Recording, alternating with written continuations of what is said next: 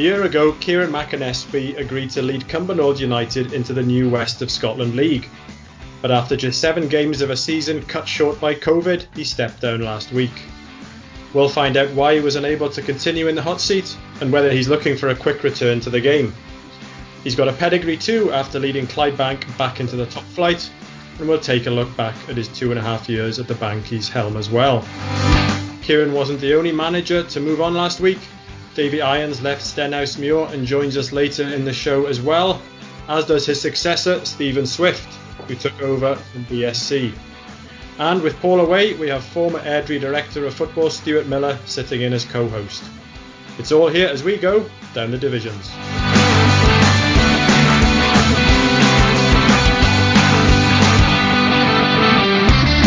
Good to have you along as we take a look at Scotland's lower leagues. Stuart, thanks for stepping in. It's been a couple of months since you left Airdrie now. Uh, what have you been up to? Been doing a bit for Albion Rovers, Gareth. Obviously, I left in the middle of February.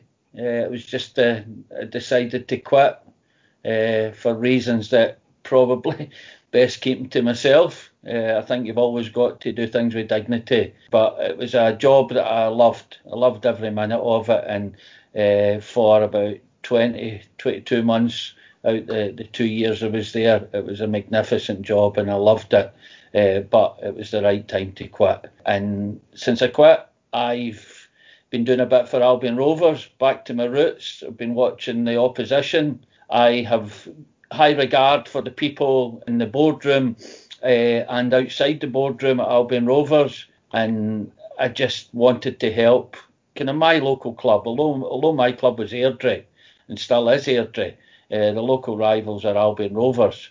Uh, and the chairman, Ian Benton, that I know really well, uh, Ronnie Boyd, Colin Woodburn, the secretary, Brian Reid's there as manager, David Johnston, uh, who I took to Stranraer and Ayr United in the past uh, as fitness coach. So I was wanting to help them. Uh, uh, they're a smashing club. Uh, I hope they don't mind me saying that financially they've probably not got a lot, but they would give you everything that they've got. Uh, and I was just wanting to help them.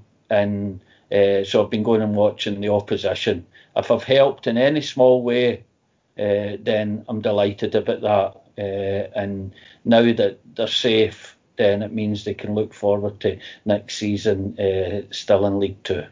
Good stuff. Glad to have you along tonight. A quick word for our sponsors, media agency 44 Creative. Not only do they have photographers, graphic designers, videographers, and video editors to help promote your content, brand, organization, or event, they now offer website services too. They make creation personal and they'd love to hear from you. Find out more at www.44creativehq.com. We'll include that link in the show's description on your podcast player too back to the show, and please do keep the comments and suggestions for guests coming. If you're a club in the lower leagues looking for more exposure, we'd also like to hear from you. Our email address is downthedivisions at gmail.com. That's downthedivisions at gmail.com. Or you can contact us through Facebook, Twitter, or Instagram. My name's Jamie Sandilands, manager of Whitburn Juniors. You're listening to Down the Divisions former Clyde Bank and Cumbernauld United boss Kieran McAnespie is with us this week. Thanks for being with us, Kieran. Thanks for having me on. We'll chat some more in a moment, but before we do, we've got the Down the Divisions decider. We'll give you four clues for a particular club from League One down, then reveal the answer at the end of the show. So I'll bring you you two guys in on this. Don't don't uh, don't tell us your answer just yet. Uh, this week's club has won the Scottish Cup three times but hasn't won it for 140 years. They were founders of the Scottish Football League. World War II forced them to join the junior ranks, and they won their sole Scottish Junior Cup in the 1950s. Don't all jump at once here. Can I get a maths question?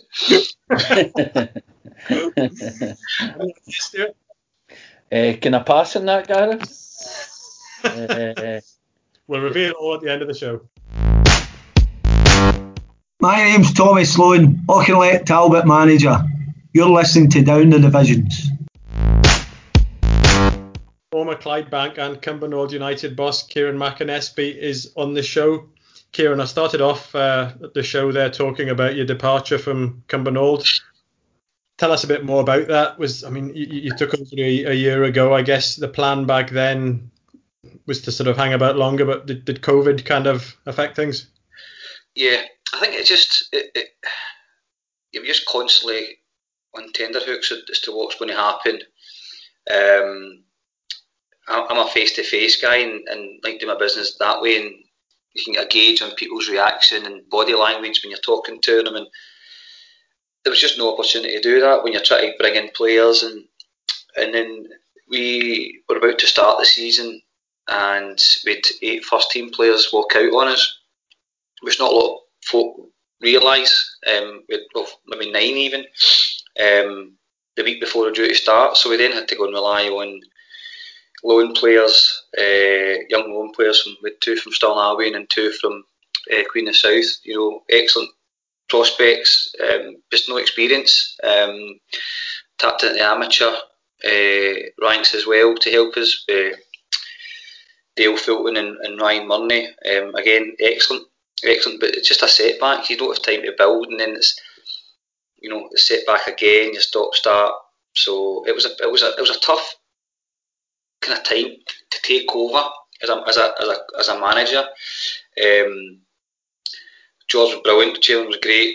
You know, seeing what Colin and I wanted to do, um, but just try to implement that kind of it's almost like a part time, part time because you're not you're not contributing, you're not getting out and about that you would normally do. As Stuart would tell you, you're always out if you're managing. You're going to watch training, you're going to watch games, you're going to speak to people, you're on the phone all the time. But because nothing was happening, you couldn't really do anything. You couldn't. There was no conversation, you know. And another thing as well with players for this season had then decided that because there was no season going to uh, start or, or, or finish, the teams that pulled out, those that maybe went on loan, agreed to remain another year. So essentially, they're going to try and fulfil a, a season with the, the respective club. So then the market now is going to be absolutely stagnant. There'll be nothing happening, very little movement because of that. Um, I just kind of got scunnered for the whole year. I just kind of lost my, my appetite to manage the, the, the back end of it, you know, just doing all the dirty work and um, I just kind of I just I lost my, my buzz for it. You know, I love I love coaching. I do. I love I love coaching. I love being on the training ground with players and working with players. Um, but just the rest of it, I just I didn't want the stress. I just couldn't bother the stress. I just kind of thought, you know, what's going to happen? Where, where's this going to take us? What's going to happen in six months' time or three months' time? Is it going to start again, back to square one? So there's lots of uh, factors that kind of brought to, to my, my, attention. I thought, do I want to go through that? Another factor was as well, my wife's going back to work. And, you know, again, Stuart will kind of clarify when, when you're working in football, you're, when you're in, you're all in. And you're, you're constantly engrossed by what you're doing. And, and I'm, not, I'm no different from anybody else. If I miss a training session because my shift's at work, it, it kills me. Even particularly on a Thursday, you know, if I'm if I'm night shift and I can't get to training, um, and that's my last day for preparation for a match, and it's and if my wife went back to work and we've we've very little childcare just now, um, for for various reasons, and if I have to pull out a training session, you know, it's just it's not going to it's not going to look good, you know, mm. um, because she's back at work and she needs to get back to work you know, one for her sanity and two for obviously financial reasons because she's been away. She works in the beauty industry, um, so I just thought, do I want that responsibility of you know letting the chairman down because I can't make it, letting the players down because I can't make it, you know, last minute, letting it, it would never it would never happen on a Saturday because we always have cover on a Saturday or, or um, childcare for Saturdays, but. I just it kind of got to that stage like do I want the whole stress? Do I want to, you know, put myself under pressure for for what, you know, to worry about you know football? So I just kind of thought I spoke to Seamus. It's not fair. It's not fair on, on, on the club for me to be half-hearted. It's not fair on the players. Um, and I just said, look, I think it's time. I, you know, I'm going to step away from, from management, just you know, the whole management side of things. So, um, just need to see where what, where it takes us from there. But it, it, George was, was very supportive. Um, a good relationship with George. It's good ideas for the club, but I say, just that this, that whole year's just taken a lot out of me. Just just it's just killed my buzz for actually management. You know. Do you regret going in there, or do you think you might be, if you hadn't have gone in, you might be sitting here now thinking, oh, I should, you know, I wish I'd gone in, or it no, was a not necessarily. No, no, I don't. I don't have any regrets in any anything I've done in life, um, particularly in football. It was just it, it, the opportunity came um, a lot earlier than anticipated. Because obviously, I take my time out from Clydebank when I joined the fire service, and then Andy Frame had contacted me and said, "Look, do you come in and help us?" And this is, and eventually I says, "Yeah." He, three, he tried three times, and uh, I says, "Right, okay." So I goes in, and then the the whole COVID situation kind of affected him um, with his business. So he knew that when it came back around, he was going to have to be investing all his time into that, and plus, he obviously he's a young family as well. So he made that decision, to step away, and well, I was I was quite happy to step away with him. But he said, "Look, I think you should go for it." Um, spoke to George, and he was happy for me to continue on, like continue continuity. Um, and we, we went with that. But again, it was just just a very unrealistic, surreal situation that we're faced with. Um, he just had kind of make do what was there, and as I say, just the time it dragged out, just all those little factors that you expect that, that would be there for you as, as a manager that you, you know, but they're not. And key things for me is, as I say, I'm a people's person. I'm face to face. That's like doing my business, and I'm not. I just I thought I'm not want to phone people all the time to you know to make a decision because they tell you what you want, you know. So um, that's the conversation. We just decided that it was, you know, I'm going to step away from management. Stuart, you've you've also managed Cumbernauld. Uh, c- can you understand where Kieran's coming from there with with uh, the commitment this season and and uh, finding the COVID situation so difficult? Absolutely, Gareth. Uh, I can understand any manager, uh, regardless of what level you're at. You know, we we had issues obviously in the senior ranks. Uh, I've spoke before about uh, it's diluted football without the fans. You know, it's just diluted football. Uh, we we had uh, the, the, starting eleven changing in one dressing room, the subs in another dressing room. Uh, they, you know, they hadn't to arrive until a certain time. They then get tested, you know, temperature tested. They, they apart. Uh, there was no food for them. Uh, basically everything that. No showers. There's no showers at our level. Sorry, no, no, absolutely nothing either, Kieran. You know, uh, and and you know, even even touching the tape for your socks and things, you know, you had to be careful. There was hand gel everywhere. I mean, Airdrie were very very good uh, dealing with the COVID issues, but uh, again, you know, you could only do what you could. And and so I have the utmost respect for any any coach, any manager, and and players and staff that have had to deal with what they've had to deal with over the last year or so. It's very very difficult. I mean, as Kieran says, you, you you want to speak to players, you know, be it existing players or, or potential uh, potential new signings. You want to speak to them face to face. You know, I had a situation at the end of last season where I had to phone players and tell them they were getting released. Now, now out of that, there was about 12 or 13 guys in full-time contracts. That's their livelihood. Mm-hmm. And, and, and you don't want to be doing that. You want to meet them face to face and and give them reasons, and you know because very very difficult uh, uh, for anyone losing their job, as I said, especially when it's full time at that. But you couldn't do that. To just phone people and let them know, and a lot of them were, were young reserve players as well, because again the knock on effect was that Airdrie we didn't have a reserve team. You know, our reserves won the Reserve League Cup the season before. You know, a terrific achievement. And, and, and thankfully, one or two have broken through into the first team squad. Uh, but you're, you're having to, to kill the dreams of some young boys. Uh, and that's a horrible, horrible situation to be in. Uh, Cum- Cumbernauld are a club that's close to my heart. I mean, Kieran, I was there 1998 to 2003. I was there for five years. Mm. Uh, before I went as assistant manager to Stranraer with Neil Watt. Uh, George George was already there. George and Ronnie Hunter uh, basically ran the club at the time. George's a lovely guy.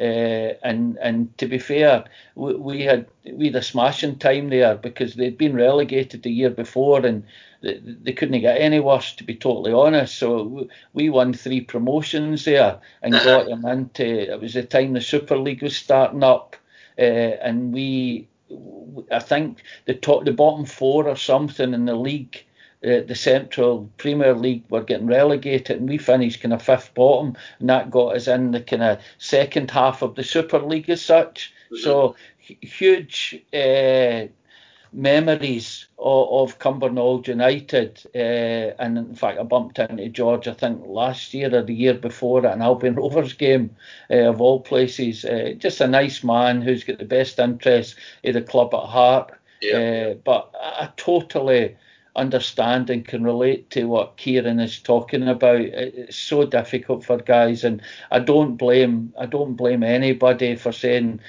for, for deciding what their priorities are in life. And right now, that it's no football as we know it. Yeah. I mean, Kieran, you, I think you played seven league games and, and didn't manage to win any of them. Do you think that a big part of that reason was obviously you, you talk about the losing players at the last minute. But do you think that kind of uh, not apathy is the wrong word, but that like lack of enthusiasm because you haven't been able to do it properly, and the players feeling likewise, maybe fed into that? Yeah, well, the, the, we, we did actually we won the first game, played Benburb won and won three 0 um, but then Benburb stepped out, so everyone that played Benburb had lost the points and the goals.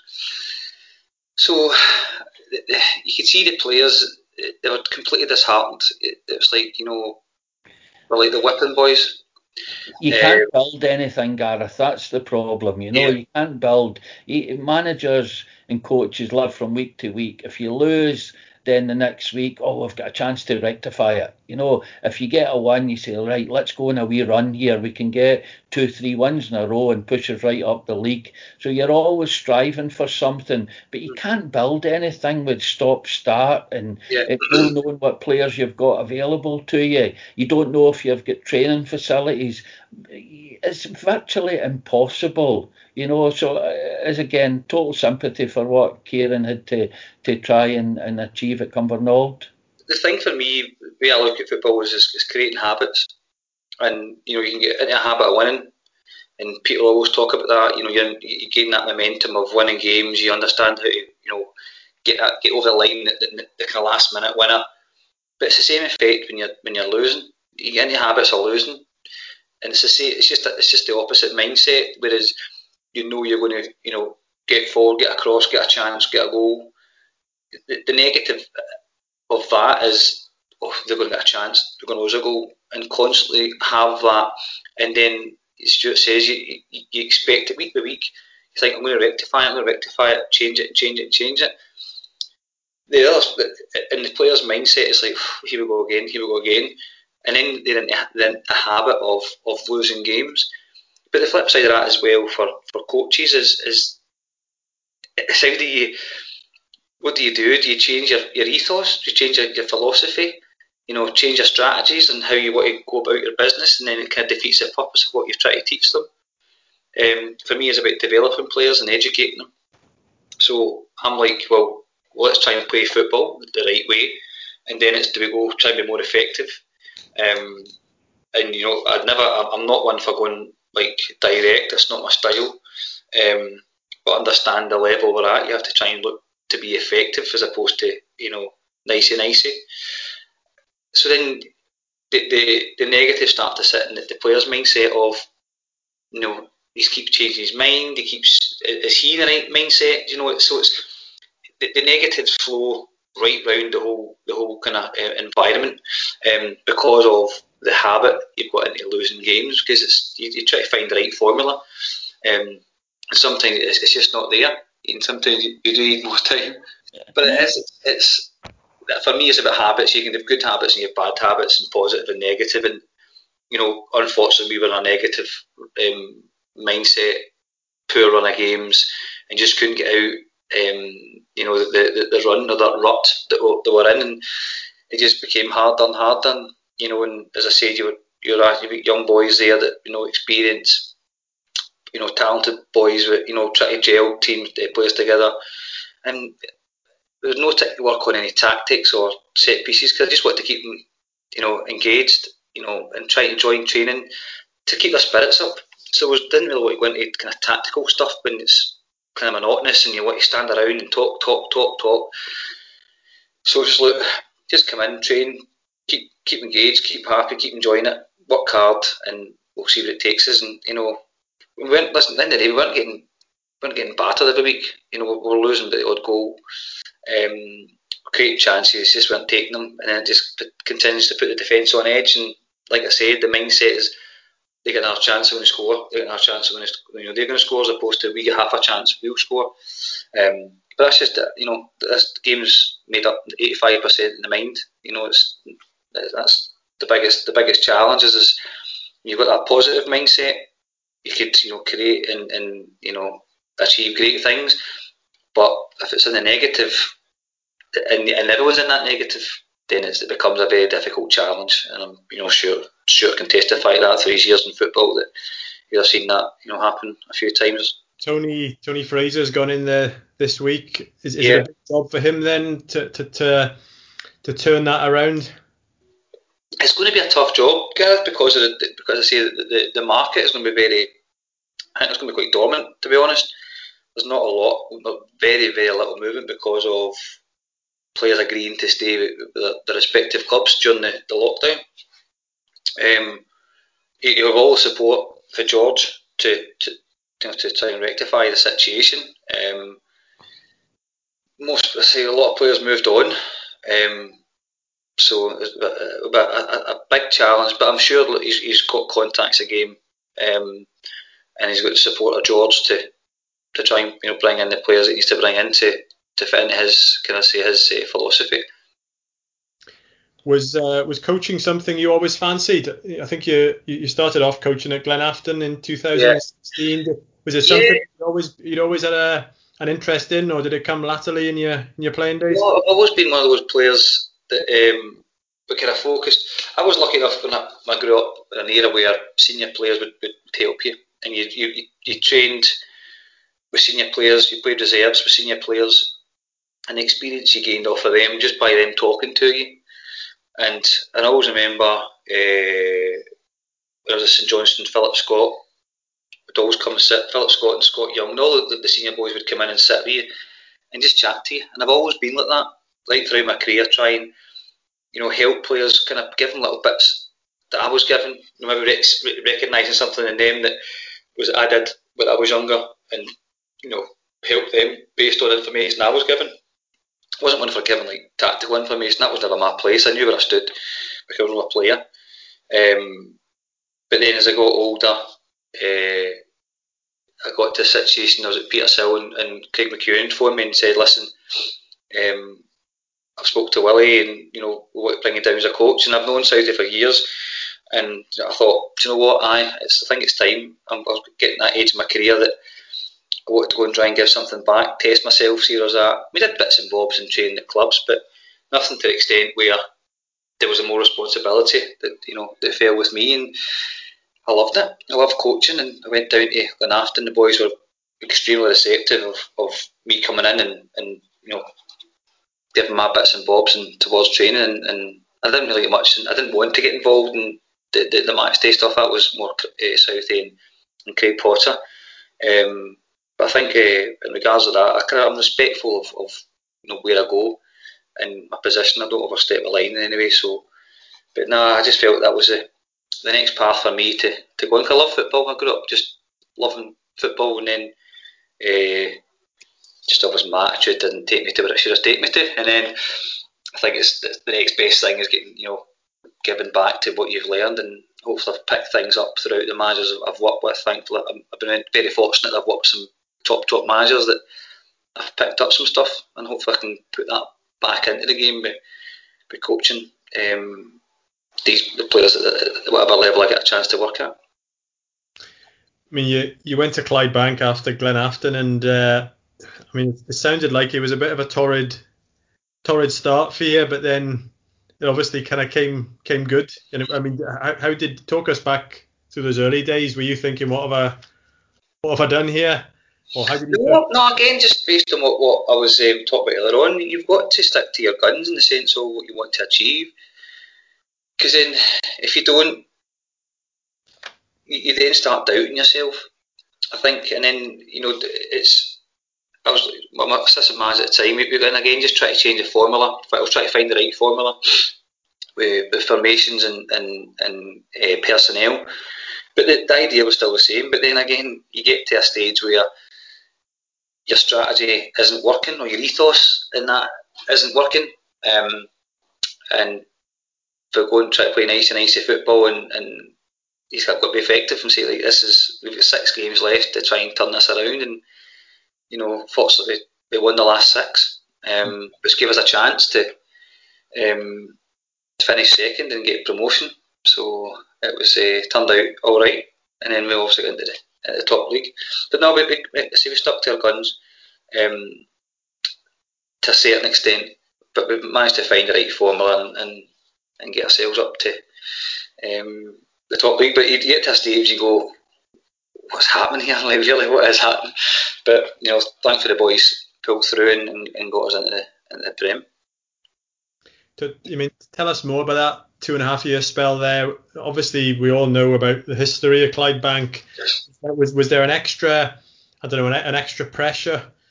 Do, do, you think going into a club like that because of, of where they had been and I guess ultimately where they wanted to get back to? Not necessarily, Gareth, because um, there was no pressure from the board. Um, there was the pressure was really from myself and my assistant Marco. Um, and what we want to achieve. But me growing up where I grew up, that was my, my local team. You know, I had a Clydebank top. Actually, you know, we had my, my scored my first senior goal against Clydebank, which I mentioned in my day, my, my interview, and nearly kicked out the room. Um, but and then I told them I also rejected them to sign for which again I was asked to leave um, by Matt Banford. But uh, I don't know if it was serious or not. But um, no, it's it's you know that the, the history that sits there and, and you know what they wanted to achieve and did they mention that in the interview and um, you know I'm a very ambitious coach and I want to achieve success. I had a lot of success as a kid when I, you know when I, when I played, but then got bits and bobs latterly my career. But um, you know I, I, strive for success and I want to try and do that. And the main aim for me was always, as, um, as I said earlier on, I, I want to develop players, educate them, um, give them you know the fundamentals and how to, how to play football the right way, um, instill good habits in them, and also change the culture um, from you know the junior mentality and taking it back to you know the, the days of yore, as they say, and, and getting back looking professional. And it was little things that did that, and I managed to you know managed to achieve that. You know the culture now. The, the biggest thing we got was the, the, facility. You know, we really pushed for that to get that the facility in place, which would allow they allow Morph now to go and work towards because the, the, work they put in the put in, in the backline was, was immense to you know, the committee. Um, Grace and Matt and Kasky and old Johnny and Stookie, a lot of them, honestly, everyone them, and, and they, were, they were really, really good to me. I've been back a couple of times and very, very welcome, you know, back and it's we, we went in. The first went in, and I, I used the the analogy as I was like a stepdad. After Budgie leaving, I was like, "No, look, to make it so Budgie was here since you know the the the, you know, the, the reform," and I was like, it always looked to me just like, "You're not my real dad." That's the that's the way they looked at us, you know. It's like, "You're not Budgie." You're not my real dad. So that's how we looked at it. I was like the stepdad getting taken over when I first started, but after after a time they, they realise what, what we want to try and achieve and they kind of again change the culture from top to bottom and they all bought into it you know and, and I think now Grace will, and the guys will tell you that that's, that's the little things that create these little uh, you know the positive uh, professional environments and and they're still maintaining that just now in Morph exact same you know very high standards and wants to continue that and, you know, and they say that the work they put in the background is absolutely incredible, which will allow them off to you know, hopefully take them into the next level. Did you did you leave with a heavy heart? Oh, I, I was devastated. I was gutted because I never thought in my life that I'd, I'd, I would choose work over football. I, I, family would always come first. I knew that, but my wife was pregnant, um, and I was starting the fire service at the same time. My wife actually gave birth my very first day of fire service, um, my training, and I just knew that the, the, intensity of the training that was going to come with the fire service, obviously the, the time I need to invest into my family, um, and I couldn't see myself going to fire training at, seven o'clock in the morning, half six in the morning, and then going straight to Clydebank training, and, and my wife stuck in the house, and um, uh, with two girls, so two under two, so I just had to make that conscious decision and say, listen, I need to, um, I need to step back, you know, because I need, to, I need to go and focus on the the fire service and, and obviously my daughters. So, aye, but look, listen, that that's that's football. You know, things come and go, and you, you move on, and you want to make decisions at the right time, and and ho- hopefully it's the right decision. Can you empathise with that, Stuart? Uh, absolutely, Gareth. Uh, we've all got to make decisions in life, and uh, Kieran's obviously, you know, his family comes first, especially a young family. Uh, I had to make the same decisions. Only thing is, I chose football, uh, and you know, my two girls are, are, are, are well grown up, 26, 22 now, and their mother's done a fantastic job in their upbringing. It got to the stage, I think, when I get sacked by Clyde in 2011, uh, there was nothing in the go for about 46 weeks, and they actually hated having me around the house on a Saturday. They've mm-hmm. become that used to you not being there, uh, that they've got their own routine and they don't want you there. I'm just an inconvenience. Yeah. Uh, so but I totally sympathise with what Kieran's saying, you know, and especially at that level, it's not it's not as if you're getting five grand a week and things like that, you know. You've you've got to get an income for your family. Yeah. Uh, and get, most of the time you, you do things for expenses, you know, and and sometimes the expenses actually equate to the time that you're putting in, but but very rarely. Uh, so no, totally, totally understand and sympathise. Uh, although probably when he was a kid at 16, 17, or getting the, the big money move to Fulham, he, he would never have thought, you know, 20 years later that he would need to sacrifice, you yeah. know, giving up football, you know. So it, it, it's just decisions you've got to make in life, and the family comes first, and, and rightly so, always should do. Yeah, yeah, 100%. Do you think um, you'll look to get back in if and when the COVID situation settles down? You, I mean, would you look to get back in now? Presumably not, because you'd just be going back into a, a similar situation to the one you've you've left. Um, well, I see. I've, I've um, I want to try and stay. stay I'm always back into coaching. Um, I have had a couple of phone calls since obviously it got announced, and um, I got a couple of phone calls before it got announced, but um, after I told the boys, but um, I say I've, I've, I've, I've not I've, I've spoke to a few folk, and I've, I've not really made I've, I've made some decisions, but it's got to be right for me, you know. And I think I'll, I'll look at I'll say I'm weighing it up this week, um, and maybe make a make a decision over the next couple of days and, and see what, what the coup is. So, um, but it just means that just coaching and it just means that there'll be less responsibility, less stress, kind of a freer movement in regards of working. Um, you know, if I have to, you know, uh, I can't get uh, childcare. Um, so we just need to see how, how it pans out. But I've got a couple of options, just need to see what the coup is over the next day or two. And in between times, uh, you mentioned uh, Gordon Moffat at uh, Clydebank. Uh, I mean, they were having a, a, good season, weren't they? When when things came to an end, have you been impressed with how he's kind of carried things on there? Totally, yeah. Um, we played him, and he's uh, some really really good players. Um, you know, went and, and raided his old team at Rossvale and took some top players with him. Um, I, I, I, like I like how he goes about his business. He's very um, he's very methodical in what he does, and kind of very similar to to Swifty, you you talk to later on, and you talk about investment and time. I don't think the guy sleeps, he just he, he, he, loves football. Um, but he, he had me at. Remember, I had my first junior club, and again, he's he, how he go about his business. He's you know meticulous in what meticulous in what he does. Um, he's just 100 percent involvement in football, and he deserves his opportunity. And, and, and I wish him all the very best. Um, but same him off, you know, again, his, his, his ideas are right. He's, the players are bought into what he's doing. Um, still a couple of boys that, that, that I brought in that are still there. That he, again, I suppose that's kind of compliment. He's kept them. Um, that he thinks are good enough for his his team as well. So and they'll take him forward. But no, I say he's got a, a, um, a lot of good ideas. Um, and again, the board, the committee have, have, have bought into it and and they'll support him as best they can. And again, you can see the club are going in the right direction, getting a license.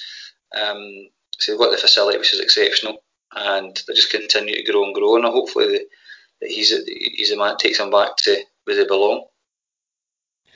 Could you see Swifty at that time uh, progressing to, to be a senior manager? Because obviously Neil Watt and I had him at, at Stranraer as a player, and in fact, we took him to Ayr United as well uh, when Neil got the job there and I was assistant. Uh, he obviously was uh, absolute bonkers, you know. Uh, but he's still, still bonkers, I think. I think he's. Uh, I say was. I've not worked with him. As I say only the one season I worked with him, but definitely, sure, definitely see. He obviously had that senior experience, um, but he's how he goes about his business, how he conducts himself he was just see he was very methodical in what he did. Um, I think it was his first managerial gig. I think the Kilbirnie gig. So yes, um, you know, you could tell he was obviously finding his way, but he had a good bunch of experienced boys there to, to, to work with that they could you know help him um, along those ways. Um, but no, you could definitely see even when we went up against him at BSC as well in friendlies. He um, did a remarkable job, Kieran, at, at, BSC. You know, to to achieve uh, what he's achieved, uh, especially in the Scottish Cup. There, he had a couple of good runs, uh, and and the the high league positions that he had in the Lowland League. He's done a terrific job, and again, with the greatest respect, the resources that he would have there compared to to a few others in that division. Yeah. Uh, you know, are not worth comparing, to be honest the, the good thing, and, and again, you'll testify to this, that all managers can go to a team and have their ideas and have their, their aspirations and, you know, look to fulfil their, their, their fantasy. But mm-hmm. if you mm-hmm. don't get buy-in for the for the for the board, mm-hmm. you're, you're you're peeing in the wind. You know, you can say, ah, you crack on, you do that, but you, you need that you need the resources. You need yeah. to be given the tools to do the job. You know? and, and, as you say, like the BSC is a decent budget, but compared to like a Kelty, East Kilbride, Bonnyrigg, it, it's it's it, it wasn't as strong as theirs. No, he's had time to build something there, which is you know again he's given that support from the board because they've seen what he wants to do. They they, they want to you know support him. Uh, and what he wants to achieve and what he wants to aspire to do. Because at the end of the day, it reflects better on them that you know his ambition, his drive, his vision, that they support that. Because if they want to, you know, they want to achieve what he wants to achieve, let's, let's be honest, they're not going to, you know, I think probably a couple of years away from you know challenging at the top to actually get into the League Two. Um, but it's not to say that he, they can't get there. You know, again, another young aspiring manager that want to do ambitious manager want to do well, or even an experienced manager that can you know, get them over the line. But it's when they get to that point, you know, it's all about you know, sustaining the, the, the levels because mm-hmm. you get up the leagues, you get there, but then the next thing they're right back down again because they've not uh, prepared properly for mm-hmm. Future. To be honest, even going back to Cumbernauld in my early days, that that that was the case, that the hill was getting steeper and steeper. That, you know, it's okay winning promotion, getting up to the higher league, but you then lose players, you yeah. know, and, and you sell players or players go senior or whatever, but the hill gets steeper and steeper and you're pushing the barrel up that hill and it becomes virtually impossible. That it needs a number of things to happen. It needs investment from the club, or it needs a, new manager coming in, you know, to bring fresh ideas or new players. Yeah. Uh, very difficult. I'm sure Swifty made mistakes at Kilbirnie that, that he's learned from. Uh, I think BSC should take a lot of credit as well. George and Kenny there. Uh, you know, their selling point when they're trying to entice a new manager at present is, by the way, we've just put a, a manager senior. You yeah. know, that, that is a huge incentive for anybody wanting to join the club. It shouldn't be if you get an extra five, ten pounds here or there in your, your, your, your envelope or wage packet. It's about by the way, come to us. That's what I always used to say to players, you know, oh, such and such went senior. They signed for Ayr, they signed for Clyde, they signed for East Stirling, you know, whatever it may be, you know, yeah. come and, you, you know, you'll always get the next player in. And in BSC's situation, they'll always get a, a very appealing manager in because they've managed to get Swifty, you know, uh, senior. Yeah. No, hundred percent. It's it's again, it's about building a reputation you know, creating that so that, and again, let's go back to Clydebank and, you know, what we try, try to do at, at Cumbernauld is that you, you create a reputation because for the vast the fraternity that football is, it's tiny. Mm-hmm. And you want to you want the players to talk to each other and say, baby, get yourself down here. You may not get as much money as you get at X, Y, and Z. Yeah. But tell you what, you'll, you'll love the training. The gaffer's top man. The committee are brilliant. Your fans are brilliant and the pitches, you know all these good, all these little things are really really important to, to be a, a professional footballer. Mm-hmm. You know, mm-hmm. you, your training kit done for you, you just turn up and everything's done for you. All these little things are massive. But, but you know yourself, Kieran. Nowadays, you know, and I, I've had it. Director of football at Airdrie and Stranraer and, and head of recruitment at Dumbarton. That players players will drive an extra hour to get an extra ten pound a week. I'm afraid, you know, it's uh-huh. no just about facilities. You know, it's no about trying to entice them there with the manager's personality, people skills, or or whatever. You know. Yeah the, the, with greatest respect, they'll travel to Annan, they'll travel to Stranraer for an extra ten pound, you know, and yeah. and it, it, it, sometimes you know it's not the right decision, you know, and, and you know what? Sometimes then what that tells you, they're not they're not the type of people you want your football club. Yeah, correct. You know, I've, right away, and again, how can you can't do it over a phone? Well, th- th- that's getting back to what you're saying, face to face, look at them straight. You know, it's the same with an older player. You know, I, I signed at Cumbernauld Wally Waters. Uh-huh. Uh, now, Wally Waters was as good a finisher in the lower leagues uh, as what there was. I played with Wally at Clyde. Uh, and he said to me, Biggin, I, I wouldn't mind finishing my career at Cumbernauld. And I went, Oh, right? Okay, it's a club you always wanted to play for, right enough, you know. So, uh, and I, I, I, looked at Wally and I, I, feel, I, no, no, I want to, I want to come here. It didn't it cost us a lot of money. I think it came from Maryhill. In fact, I think Neil, I think Neil, so Neil gave us him, uh, right. and it came and well, he lasted about six games and he came to Biggin, I'm done. My, my knees are, can't, can't move. As long as it's been like that off for about two years, I went, right, thanks, Wally. You know, so, uh, but I'm really pleased I came and played for you for six games. so, uh, but ah, listen, th- th- that's a kind of jovial story, but, but there's, there is older players that come and take a wage and basically steal a living, you know what I mean? When they know themselves a, they can't give you that commitment, and B, they're actually done. So it, it's working working out when they're actually done, you know. Yeah. Just while we're on the kind of uh, talking about Swifty getting his appointment, um, other news today. We're we're recording this on Wednesday evening. Uh, disciplinary proceedings have been launched against East Fife for pulling out of that game uh, last night after Clyde suffered uh, one positive test. Uh, you're shaking your head, Kieran. I just. Right, Kieran's shaking his head, but I'll actually put a voice to it because uh, I've no shook my head yet, right? Because Kieran was too busy shaking his. Uh, I, I find it unbelievable, Gareth. I really do.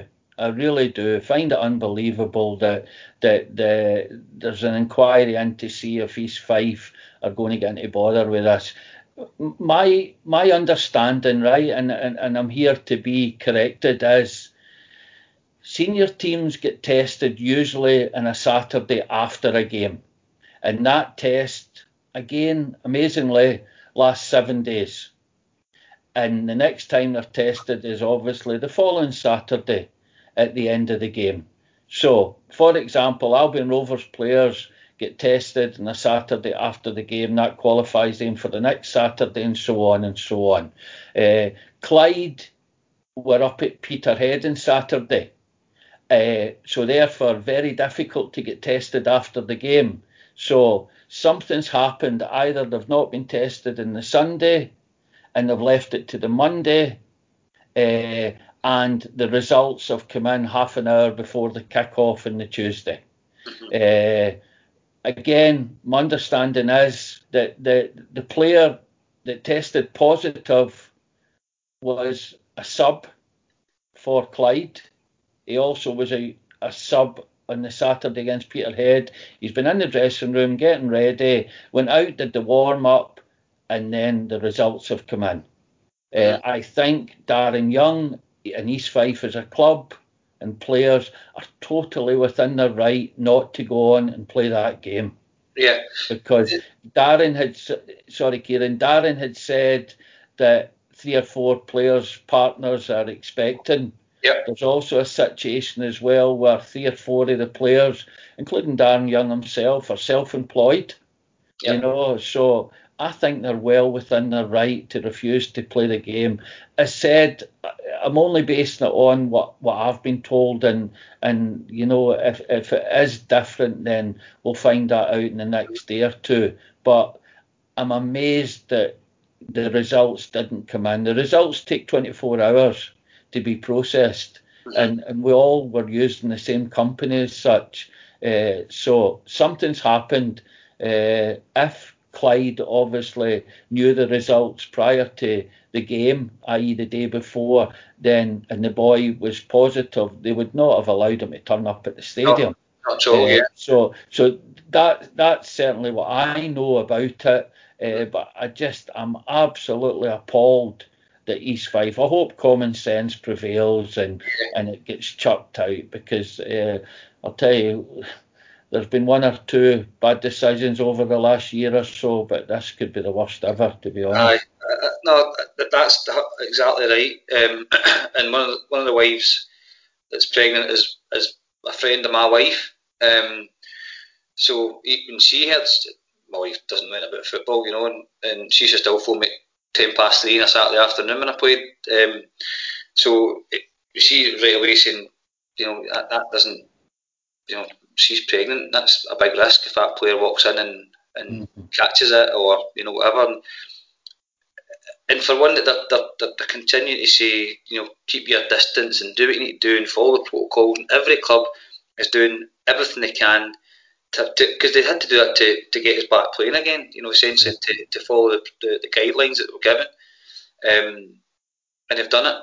So whatever's happened, as Stuart says, there's there's obviously been um, a flaw in, in the movement of what's been going on, um, which has allowed this to happen. Because in the day, if the boy knew he had symptoms or the boy knew he was positive, he wouldn't have turned up. He wouldn't have, you know, that's right. Put himself in a position like that that's going to be detrimental to the rest of his team or even the, the, the opposing team because ultimately it could have. Well, I don't know what's going to happen if there's repercussions of that. But if he comes in and then turns out the Clyde lose points, you know, and along those lines, or whatever. But it's um, the fact that it, the fact that it's even brought up, but then reading the statements, there's there's it's like uh, a wee bit of tension in the statements from, from both clubs.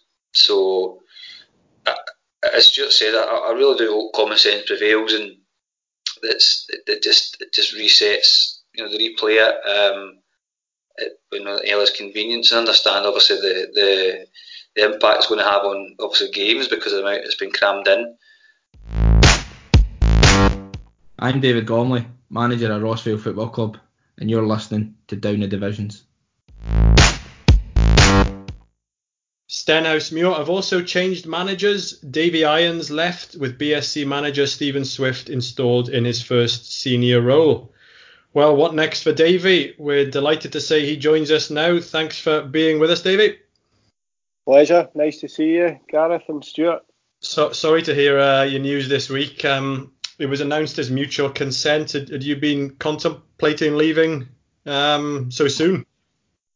I think when that quote mutual consent comes out, I think you've both been in the game long enough to know what that really means. Um, Stenhousemuir decided to change direction and um, basically sacked me. So um, disappointing, obviously. Nobody likes losing their job, and you know, especially this year of all years, I thought it was a difficult time for everybody, players, coaches, directors, everybody. You know, media, you name it, it was difficult for everybody. So I was a bit, I was not surprised because nothing surprises me because we'd had a bit of a doing on the Thursday night away to Stranraer on a Stuart's old teams. Um, gave us a really good, bit of a doing, and uh, but I got the phone call Saturday morning to come and meet the chairman. So I knew I wasn't going for a cup of coffee. Put it that way. so. Did it further disappoint you the fact? I mean, you, you'd gone back in a couple of times, hadn't you? To I don't know whether help them out is the right word, but you know, you'd gone in in their hour of need a little bit, and maybe did you think it was your hour of need in a sense, and and you deserved a little bit more time than than they gave you? Yeah, you're right in terms of they contacted me and asked me if I'd help them out, and I was listen. Professional football, you always you're always looking for an opportunity, and it, I saw that as an opportunity when they asked me to help them out, and um, so no, I was happy to go back. Um, enjoyed my time there. Uh, I just thought this year, of all years, to be judged over a small period of, of games, because you know we only came back at the end of kind of March, and we'd only played we'd only played nine games or ten games, I think it was, and then uh, obviously we won the first two when we came back. So I've looked at it and I thought, well, they've only really given me six games after that. Um, one against Queens Park, one against Kilmarnock, um, and then they've decided to change things. But listen, I'm big enough and old enough to appreciate that clubs make decisions on all sorts of reasons. But as I say, I thought it was a wee bit, wee bit disappointing to be judged on this year of all years. And I take it you're you're quite keen to to get back in the game. I know you've had time out of football before, but would, would you look to to get back in as soon as possible? To say yes, Gareth. Um, but as you both know, Stuart as well, he'll tell you it's it's not easy to get back in. It's not about when you want to get back in. It's how do you get back in. It's you're waiting on some somebody else following in the similar method that I've been sacked. So yeah, I'd like to, Gareth, but as I say, I'm not going to hold my breath because I probably have a long wait to before another opportunity comes along. Have you seen much of Stenhousemuir this season, Stuart? Uh, we played them in the Betfred Cup, Gareth, and, and Stenhousemuir actually did very well against Airdrie that night. It was a, a very even game, and to be fair, we I think we just I think it ended up 2 0, but it wasn't really a 2 0 game to be totally honest. I thought Stenhousemuir were fit, uh, well organised as you would expect under David, and and uh, they gave us a game they gave us a game considering they're mainly full time players as well. Uh, it was a hectic schedule at that time, uh, the Betfred, because you were obviously just starting the weekend and the midweek and so on. So, uh, just, I mean, I mean, I've known David 40 years or so, playing against him when he was at Dunfermline, Partick, Clydebank, and such like. A, a very, very good player. Uh, and obviously, when he went into to, to the management coaching side of it, uh, got to know him well at Gretna. Uh, very, very humble. Uh, when when Stranraer won the league 2004, uh, when he was at Gretna, he was actually still playing as well. And I remember the game that we needed a point down at Stranraer, uh, and we got the point against Gretna. David came up to me and congratulated me on on basically winning promotion at that time and uh, his own club missing out. But that, that shows you what the, the, the guy's made of. And thankfully, you know, I, I, call him a friend and I have done for a number of years because, you know, the, the, the Davy Irons I see at the side of the park going absolutely mental is no the Davy Irons that I know. Uh, it, it, it's a very humble, professional, you know, self assured, of course but but just a good guy, a good a good football guy that that that you would want to be in his company any day of the week. Uh, so naturally, when I heard they'd left Stenhousemuir, uh, I got in touch uh, just to pass on my condolences. I mean, it's not a death or anything like that, but you know, but on the other hand, you know, David has uh, stopped doing what he enjoys, and I just hope his type, the type of guy he is, that he gets back in kind of quickly because he'll have a huge amount to offer any club in whatever capacity that he does. Uh, just f- football people, Gareth, know who the good guys are in the game. You know, they know uh, who's telling the truth and, and who'll not let them down when you're in the trenches, who you want with you, all this type of thing. And, and David is certainly somebody that throughout the years that, that's never lacked in any of these things. So I certainly wish him the best of luck and you know and hope something crops up that suits him. I mean, he's he's at an age. He's obviously a lot older than me, you know, but he's he's at an age where where I think he should be picking his jobs rather than just taking any job the next time. You know, there's there's only so many favours you can do. Uh, go go and, and, and get a job that you're actually going to enjoy, you know, and, and not have that kind of pressure. Uh, so fingers crossed that something crops up. What uh, what kind of job do you think um, Stephen now has taking on that team, Davey, in terms of the squad you've left, in terms of the future, in terms of, I mean, you all know how many players are out of contract at the end of the season and such like before I answer that, can I just thank Stuart for his his kind words? Um, he's just doubled his fee that he's he's getting tonight. I'll pay the same as you, Gareth. well, uh, that'll be zero, thanks, David. no, it's mutual respect. As Stuart said, we've we've gone back many many years and we've kept in touch for all sorts of reasons over the years. And in fact, I remember I picked his brains just kind of prior to the start of the lockdown, wondering how, what's going to happen, and he was yep. more than willing to give me his viewpoints because I wasn't exactly getting answers from my club. So he was the first person I thought of that would be able to answer. Mm. So it's a mutual appreciation. Stuart, That's nice, thank you. In terms of what you're saying, Gareth, Steve, um, I think it's a difficult time for a manager to go into a lower league club. I think um, the new manager's obviously got to. He's got two games. I think he's taking the team tomorrow night, so he's got a couple of games to have a look. But majority, and Stuart will know this as well. The majority of players are on year-to-year contracts in League League Two, so I would imagine that might be something that's probably beneficial to the new manager because he'll be able to bring in his own players over the summer without being kind of you know laid down with players that maybe he doesn't particularly want to have at the club or you know they're not contracted. So um, it's maybe a good time in that respect. Um, I'm quite sure they'll they'll watch the team tomorrow and they'll they'll watch them again at Brechin. I think it's their last game, and they'll make a decision on which players they want to keep. But I think off the top of my head, I think there's three players are still contracted next year. So so he's got a build, big rebuild to do. Um, I'm sure it'll be something that excites him. I wish him all the best in the job.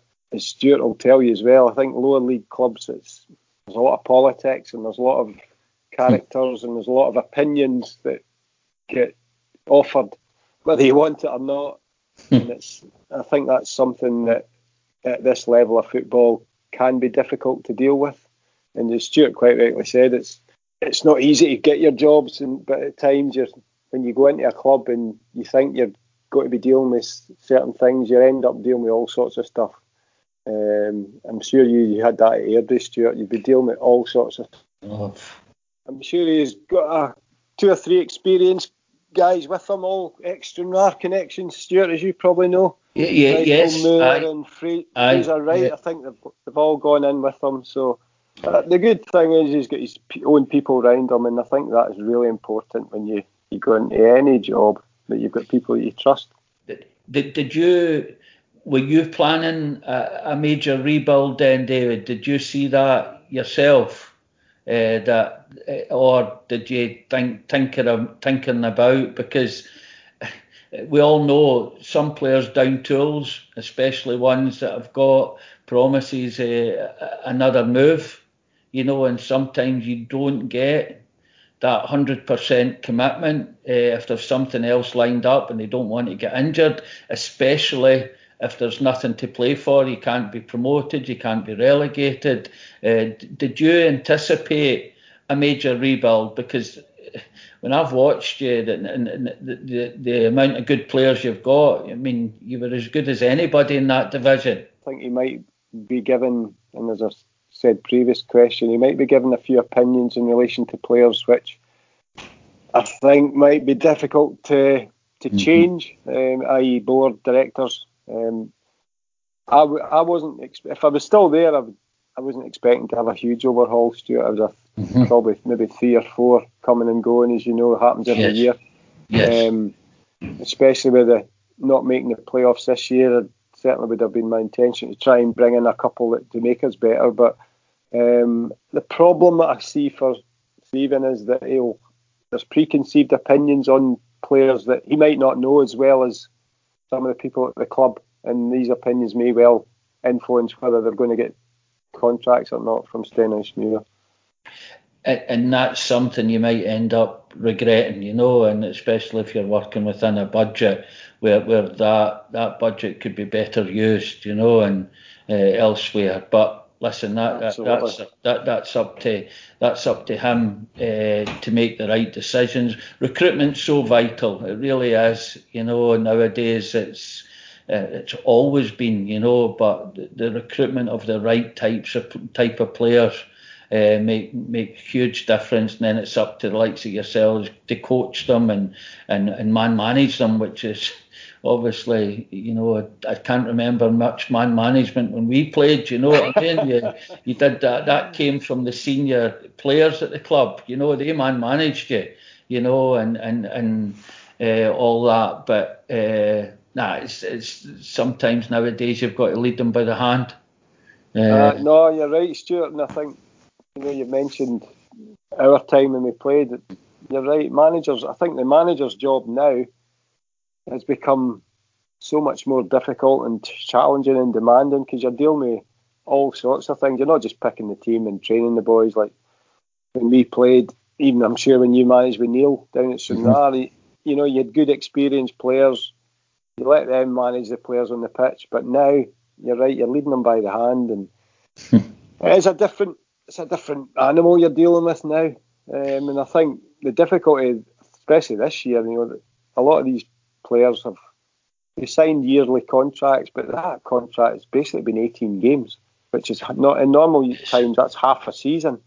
Mm-hmm. And my argument to the club before I left was that you've made judgment on on players, which normally is half a season. You know, you're you're not being. I don't think you've been entirely fair on boys that I've put a, put my con- confidence and trust in and bringing them into the club, and they've ended up playing 18 games. Okay, they play out the split, but I mean they're probably irrelevant now. But 18 games is difficult. How can you judge a player on 18 games? No, but... they, they, don't get a chance, David, to know each other. I mean, I, no. I that was the biggest problem we had at Airdrie. Uh, apart from the, the, the, the starting 11 changing in one dressing room, the subs changing in another dressing room, we the, the season before we had table tennis competitions with darts competitions. You know, they all yeah. ate at the stadium because mainly yeah. they were three quarters full time. Uh, they got to know each other. They had nights out, they had their Christmas do, different things. But the new players that came to the club Airdrie's no any different for, for anywhere else. They don't get a chance to know that particular person. You I know, know, but, know you know, and, and that's what's happened with with the COVID situation the last year or so. So I, I agree, it's very very unfair to judge because basically it, has been a spell of nine, ten games, and then you've had the second spell, uh, and and 22 games when they're used to playing 36.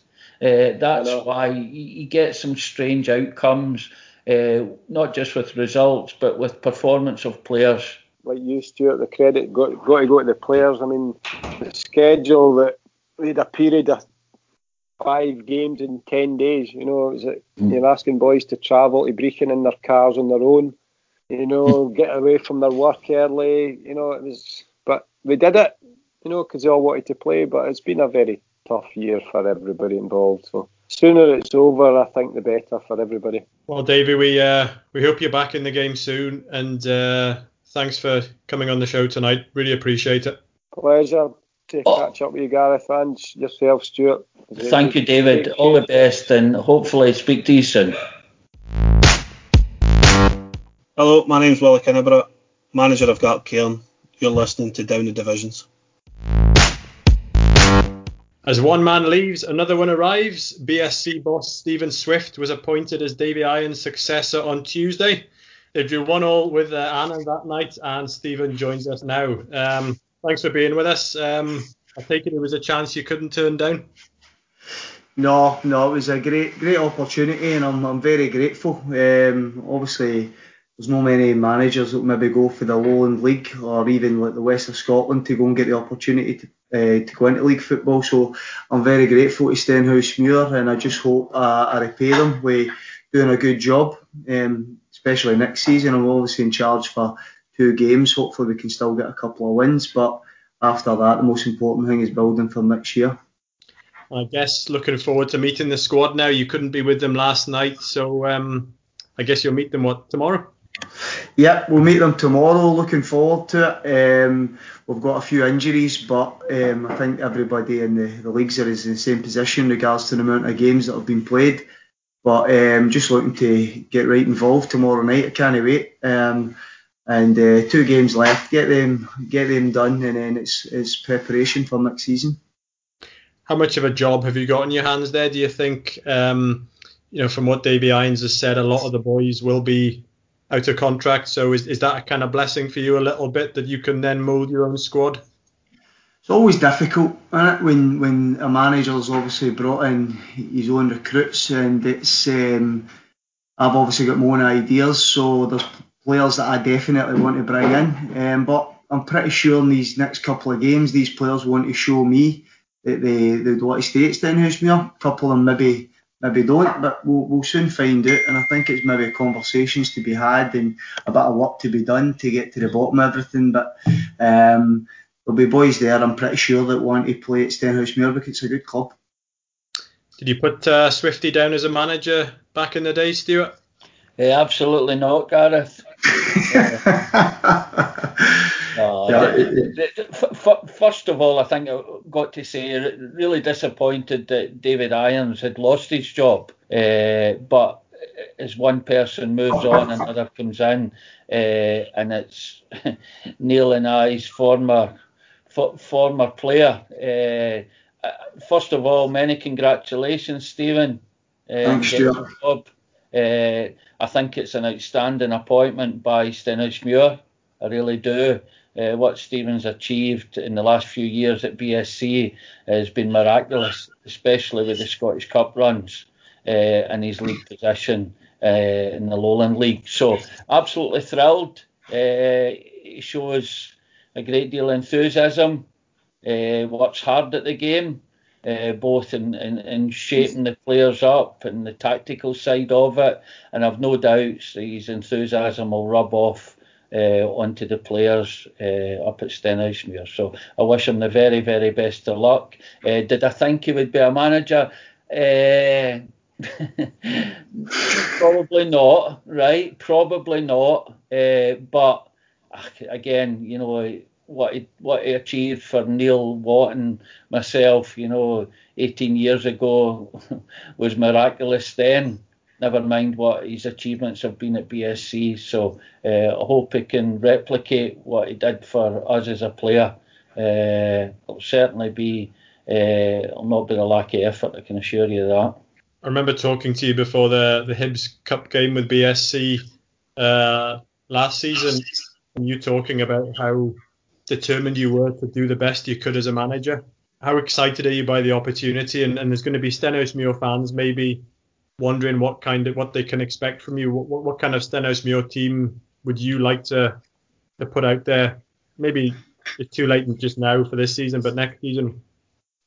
Yeah, I mean, I think uh, my style was is, was clear to see when I was at BSC, and I'll try and replicate that as what Stuart said, um, and bring bring the same kind of philosophies to to Stenhousemuir, which is hard work first and foremost. Um, we'll have a model where we'll look to we'll look, definitely go and look to play, go and um, keep the ball and dominate as much big portion of the game as we can. Um, we'll look for runners in behind. We'll look for try and get a focal point striker, um, which everybody's kind of looking for, and just try to hold it up um, and obviously get goals. But I think everybody will just. Uh, we, my kind of main thing is that intensity of the players and that, that kind of pressing and winning the ball back. I think that's that's my probably biggest identity um, when, when I go and go and manage and I demand off the players. Um, so they'll, they'll definitely um, expect that. But I think I've just got to go in.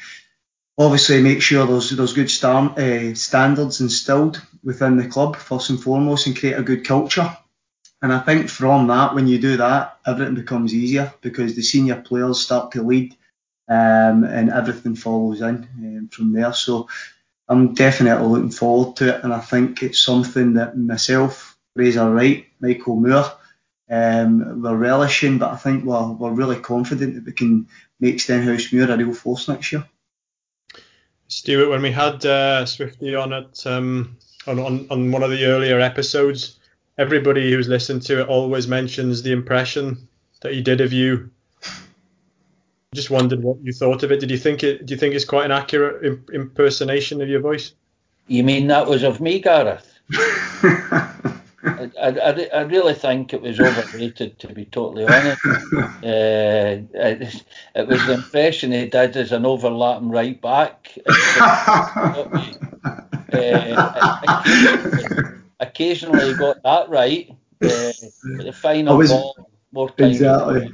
Well, you know, Big Mick Moore had a nickname for me for that. Do you know that, Gareth? That as Stuart said, I was great at overlapping. I was probably the fittest guy in the leagues, but he called me the white agat. He's I got there and couldn't cross it.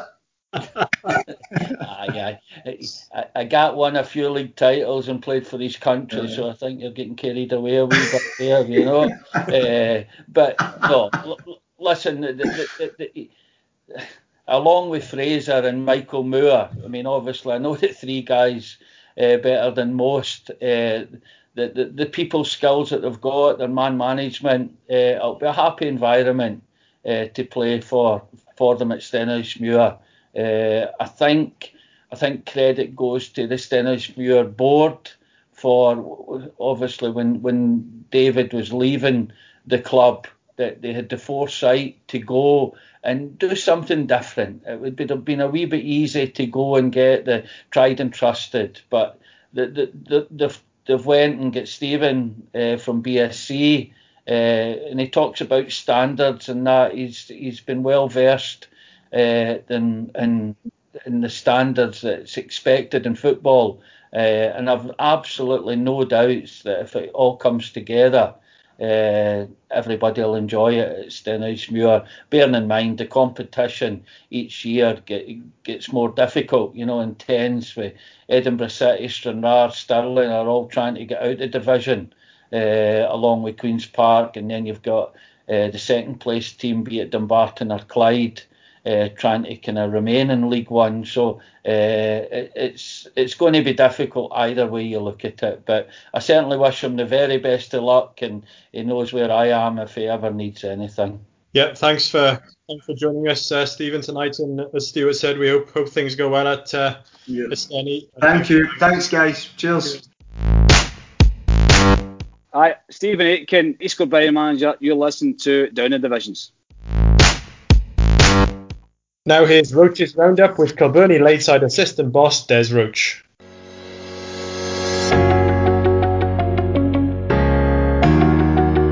Thanks, Gareth. We start at the top of the country and in the Highland League.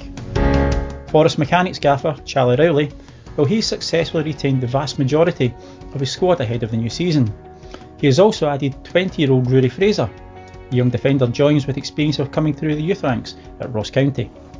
Over at Formartine United, they have decided not to offer new terms to veteran defender Craig McEwen. This is despite the stalwart having played every minute of every game this past season. The 36 year old is still hungry to keep playing and feels that he has at least another couple of seasons in the legs. Coming down the country slightly, and things are showing signs of moving quickly at Montrose. They have clinched the much sought after signing of University of Stirling skipper Craig Brown. The midfielder is currently on loan at Elgin and recently spent a week on trial at David Martindale's Livingston, with other options also on the table. However, the Gable Endies' reputation for developing youth has seen Brown pen a two year deal. If the name sounds a bit familiar, then look no further than ex Scotland boss Craig Brown. He is Craig Jr.'s grandfather. Big shoes and big steps to follow there. Down in the south end of the country, in the Lowland League, Berwick Rangers, well, they've announced that Kevin Waugh will depart Shielfield for a move to Ainslie Park in Spartans after two years at the club. However, the Wee Gers have announced that both Kieran Somerville and Grant Nelson have agreed two year extensions, along with pre contracts for Scott Taylor Mackenzie and Kieran Heaps. This is added to nine others from last year committing again. Ian Little is obviously eager to build well and build early. In the West of Scotland League, New Glenafton manager Mick McCann, he's begun his build from scratch squad by re-signing six ex-players from mass exodus that moved to St Cadoc's last year. Included among them is ex Stranraer, Dumbarton, Auchinleck Talbot, and ex-Scotland junior international Craig Pettigrew. Pettigrew is a fantastic player who on his day is still able to control a game from defence. That's enough for me this week and enjoy the rest of your week.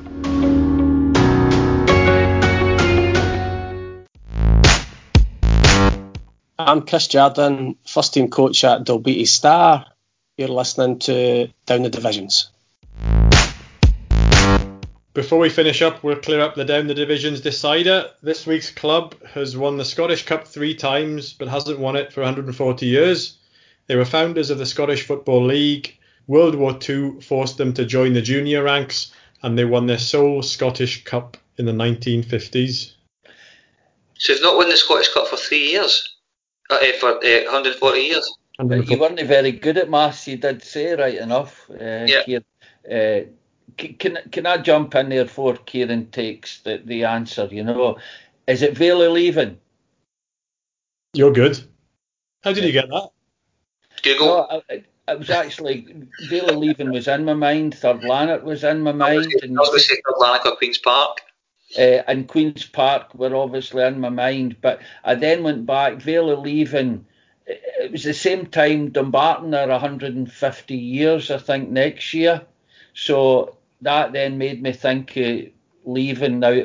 Something about Dumbarton sharing a league title with Rangers the very first time got me thinking that kind of way. So there you go. Very good, very good. Kieran, thanks for thanks for joining us tonight, No, and uh, we hope you hope you're back in, in the game soon as well. Thank you very much for having me on, guys. It's a pleasure chatting to you. Thanks for thanks for being with us as well tonight, Stuart. Thank you, Gareth. And also thanks to our sponsors, 44 Creative. Go to www.44creativehq.com if you're looking for a photographer, graphic designer, videographer, or video editor. And don't forget, you can get in touch with us with your comments or suggestions for people to speak to, or if you'd like your club's audio featured on the show. Our email address is downthedivisions at gmail.com. That's downthedivisions at gmail.com. Or you can get in touch via Facebook, Twitter, or Instagram. Do leave a comment, which helps others find us, and subscribe to get alerts when our latest episode is released. We'll be back next Friday on Down the Divisions.